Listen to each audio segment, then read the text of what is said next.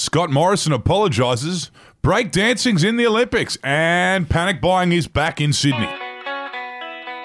Good morning, good afternoon, or good evening, wherever you are joining us from in the world. It's Wednesday, the 9th of December, and this is the Betoota Advocates Daily News Bulletin. My name is Wendell Harsey.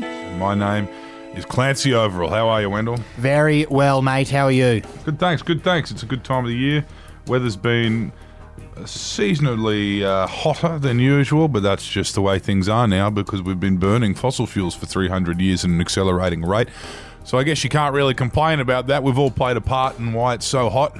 And uh, of course, we've all played a part in why Fraser Island's been burning for seven weeks. What do you do, eh?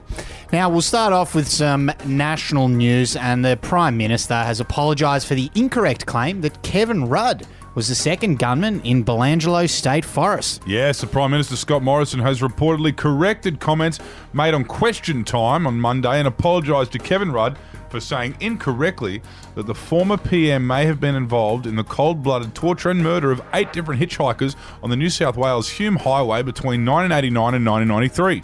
And he did also apologise for some comments accusing Rudd of travelling internationally and taking up spots in quarantine for stranded Australians as well, which I think Rudd was pretty upset about.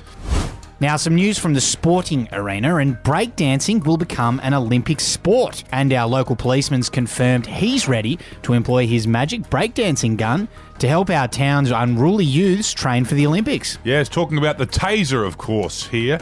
As Constable Ryan Washbrook from Betoota Local Area Command explained, his little breakdancing gun can turn even the most stoic of violent offenders into breakdancers in a matter of seconds, and it's going to be great training up some of these kids to bring back gold in 2021. In some news from down south in Sydney, and bachelors have begun panic buying Lynx Africa ahead of dance floors opening back up this week. Yes, in a triggering throwback to the beginning of the pandemic, supermarkets are once again being overwhelmed by panic buying. This time, with dance floors set to open back up, it's Lynx Africa that's flying off the shelves. And for those who aren't aware, Lynx Africa is arguably the ultimate fragrance, would you say, Clancy? The great Australian fragrance, I would say. And it was previously identified as a sole cause of teenage pregnancy around the country. Yes, it's an iconic scent and one that, uh, you know, young fellas can't really get past uh, before they enter the dupe phase. They kind of take Lynx Africa with them into young adulthood, and it really is what you want to have all over your neck, armpits, and penis as you head out into the dance floor this weekend. Our quote of the day today, and it comes from Caterina Giorgio from the Foundation of Alcohol Research and Education, who said this about the updated drinking guidelines heading into summer. Another key message, in addition to this information about uh, having no more than four standard drinks in one day and no more than 10 standard drinks in a week, is that the less alcohol you drink, the lower your risk of harm. Yeah, it's not a heap of room to manoeuvre on that one, is there? Yikes. Not really. That's a bottle of little fat lamb at pre drinks on a Friday evening, and you're done for the week, really. Anyway, that will do us for today. Thanks for tuning in, and we'll talk to you again tomorrow.